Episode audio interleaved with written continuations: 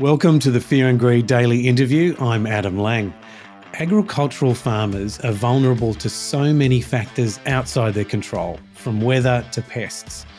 Mariculture, or marine farming, faces the same challenges, which means oyster growers are no different. This year, we've seen a large chunk of the Sydney rock oyster harvest wipe out. Now the industry is calling for the public and restaurateurs to rally behind the sector in the same way the community got behind dairy farmers in 2016. Brad Verdich is an oyster farmer with ASX listed oyster grower East 33. Brad joins me this morning. Brad, welcome to Fear and Greed. G'day, Adam. Pleasure to be here. Why has it been such a tough year for oysters? Look, oysters grow best when they have average rainfall for their estuary when you have above average rainfall, you have below average growth and survivability of those oysters. That, in coupled with some uh, viral impacts that have come about partly because of that rainfall and some other natural impacts that have happened, we've had three really hard years for oyster farming. And three in a row. And I'm, I'm sure that they have a compounding effect as well. They do, they definitely do. So, where a Sydney rock oyster takes three years to grow from our initial catching or growing in the hatchery to delivering into the customer's plate, it's those three years that uh, make the impact and make the difference. So not only does a drought affect you or a flood affect you for that season, it affects you for the next three years ongoing. So, in terms of the scale of this impact, you've described what's happening and how long it might last. What damage has already been done? Well, in terms of impact and scale, last year we looked at around 70 million oysters were produced by uh, the New South Wales Sydney rock oyster industry. We're looking this year to be around 45 to 50 million oysters produced. Wow. A fair percentage of that has come from oysters that have been wiped out due to flooding, due to infrastructure being essentially washed out the headlands with the associated oysters with going along with it. And in addition to that, there's been a virus called QX, which has heavily impacted the Port Stephens growing area. Port Stephens has, in recent years, produce around 15% of the Sydney rock oyster crop. And those oysters have been basically decimated. And when that happens, Brad, what process do you actually go through? Does, are we talking about you have to remove those oysters, destroy them, clean, and start again? What happens? So, the QX virus is a virus which only affects Sydney rock oysters. It doesn't affect other species of oyster. And when it, it affects the oyster, it essentially prevents the oyster from taking nutrition from the environment. It inflames its intestines and its guts. So it stops the oyster from growing and feeding. So the oyster can still be alive, but it's essentially starving to death when it's infected. So when we pick up an oyster and look at it, on the outside it looks healthy, and we could put it in a bag and ship it off to a, a processing depot to be opened and, and served to customers. It's not until it's opened that you can usually tell whether that oyster is sick or healthy. Wow. The virus doesn't affect humans, has no effect on humans in any manner at all. But the cost in sorting through those oysters to figure out which ones are the good oysters and which ones are the bad oysters is fairly impactful. That coupled with you've already lost 80% of your crop, so now you've got 20% left. That 20% that's left, 50% is sick and dying, and, and the other 50% is still serviceable. So there's a there's a big way up of what you've got to do to get the oysters that you have how much labor do you want to put into getting the oysters that you have that are still alive onto market, or do you say no, I'll scrap those and step away for a while and see what happens with the environment? Do I change my production and change to a different species and change over to the Pacific oyster, um, which isn't affected by the QX virus? Or do I hold out and wait to see if the QX virus comes back in another season and, and try my luck again? So, all of the challenges that you've outlined, and they can be devastating. What is so special about Sydney rock oysters that makes them worth growing? Look, if you took a pile of oysters that were grown commercially worldwide, and that say 36,000 oysters in that pile, only one of those oysters would be a Sydney rock oyster. Oh, wow. It's less than 0.1%. Now, here in New South Wales and Sydney especially, we don't see a Sydney rock oyster as being a rarity or a scarce commodity. That's because they're so prevalent on menus everywhere where you see. But in actual fact, on a worldwide scale, they're actually a very rare oyster and a very special oyster. They're, I believe, one of the most, the best tasting oysters in the world. And they should be treasured and valued as such. they're a great delicacy. And I think, Brad, like you suggested, I'm one of the lucky ones who get to eat these from time to time. The difference between Sydney rock oysters and Pacific oysters, you've talked about the three year growing cycle and other oysters.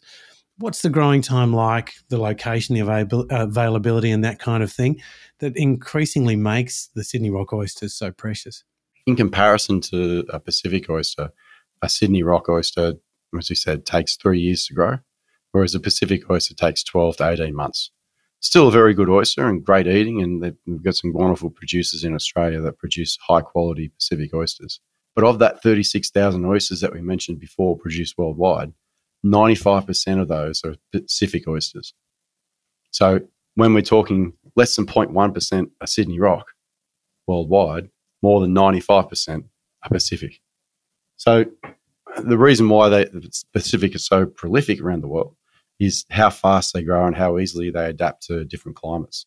Originally, they're endemic to Japan, and they've been transported around around the world on ships as as we've moved into industrial age has allowed oysters to move around the world at a much faster rate and people have selected them to, to grow in their local estuaries and in local oceans so that they can uh, grow them quickly and we get a high quality protein at a, a quick rate. Stay with me. We'll be back in a minute.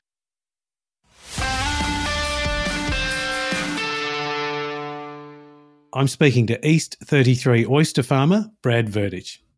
So you mentioned that the oyster harvest, the Sydney rock oyster harvest coming up, has been declining again this year and in recent decades. Could it reach the point of not being economically viable anymore? Well, when you look back historically, the Sydney rock oyster industry back in 1976 produced over 200 million oysters. Last year we produced 70 million, and this year we're looking at 50. So we can say that that drop from 70 to 50 is probably due to weather induced and, and viral impacts. But the drop from 200 to 70, in my belief, is being caused because of downward pressure on farm gate prices. Okay. And that downward pressure has essentially come because there hasn't been a vertically integrated player in the market that has recognized, hey, what's the true cost to grow an oyster and rewarding the farmers for that product? Where there was that vertically integrated farmers back in the 1970s and the early 1980s. So, Brad, on that, how does East 33 work?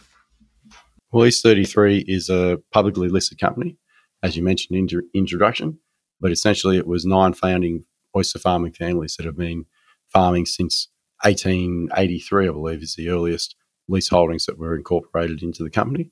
Um, that was with the Brown family.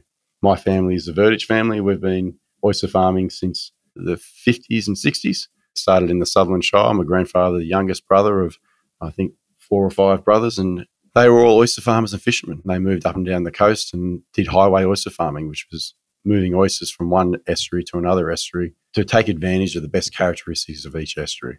Mm. So, in doing that, we've also brought together, when East 33 came together as a company, we brought together a processing depot in Sydney called CMB Oysters. Is now tr- transferred to East 33 Farming as well and they've been serving the market for the over, over 30 years. So through that network of suppliers, they've been buying oysters from oyster farmers from up and down the coast and using that network of sharing infrastructure and sharing resources to be able to farm effectively and efficiently for the whatever conditions that are thrown up to us.